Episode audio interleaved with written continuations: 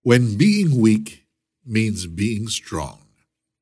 Tatlong beses kong idinalangin sa Panginoon na alisin ito, ngunit ganito ang kanyang sagot. Ang pagpapala ko ay sapat sa lahat ng pangangailangan mo. Lalong nahahayag ang aking kapangyarihan kung ikaw ay mahina.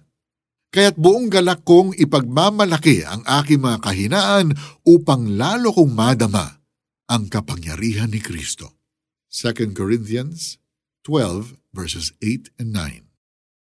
Do you think life could be better? May mga bagay ba na wini-wish mo sa Diyos na sana ay maiba sa sitwasyon mo? Do you have a thorn in the flesh?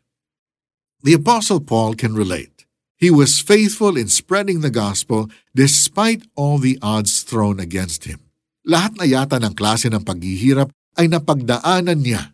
He experienced hunger, imprisonment, shipwreck, severe beating, among others. Nowhere do we read that he complained.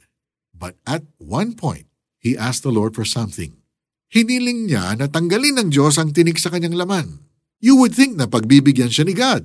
After all, katakot-takot ng challenges na ang pinagdaanan niya.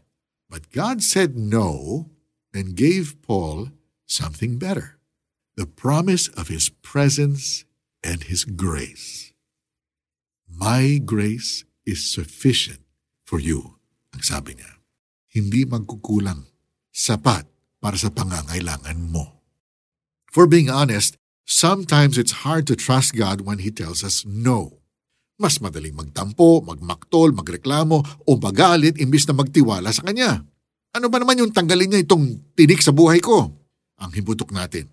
Pero kung nangyari ito, hindi ba't mamimiss natin ang opportunity na maranasan kung paano siya magsisilbing lakas sa gitna ng ating kahinaan? wouldn't we be depriving ourselves of knowing how loving, faithful, and truly powerful God is? In living with our thorn in the flesh, we will learn that being weak can be the greatest strength of all. Dahil hindi na sa ating manggagaling ang lakas magpatuloy kundi mula sa Kanya. Let's pray. My loving and faithful God, salamat sa pagsusustain sa akin sa mga panahong mahina ako. Turuan niyo ako magtiwala sa inyo kahit ang mga sagot ninyo sa prayers ko I know. In Jesus' name I pray. Amen. How do we apply this lesson today? Ano ang thorn in the flesh mo? Is it an insecurity, a nagging problem, or a physical limitation? Ibigay mo ito sa Diyos at hayaan siyang gumawa ng paraan para mapagtagumpayan mo ang mga ito. Tatlong beses kong idinalangin sa Panginoon na alisin ito. Ngunit ganito ang kanyang sagot. Ang pagpapala ko ay sapat sa lahat ng pangangailangan mo. Lalong nahahayag ang aking kapangyarihan kung ikaw ay mahina. Kaya't buong galak kong ipagmamalaki ang aking mga kahinaan upang lalo kong madama ang kapangyarihan ni Kristo. 2 Corinthians 12 verses 8 and 9.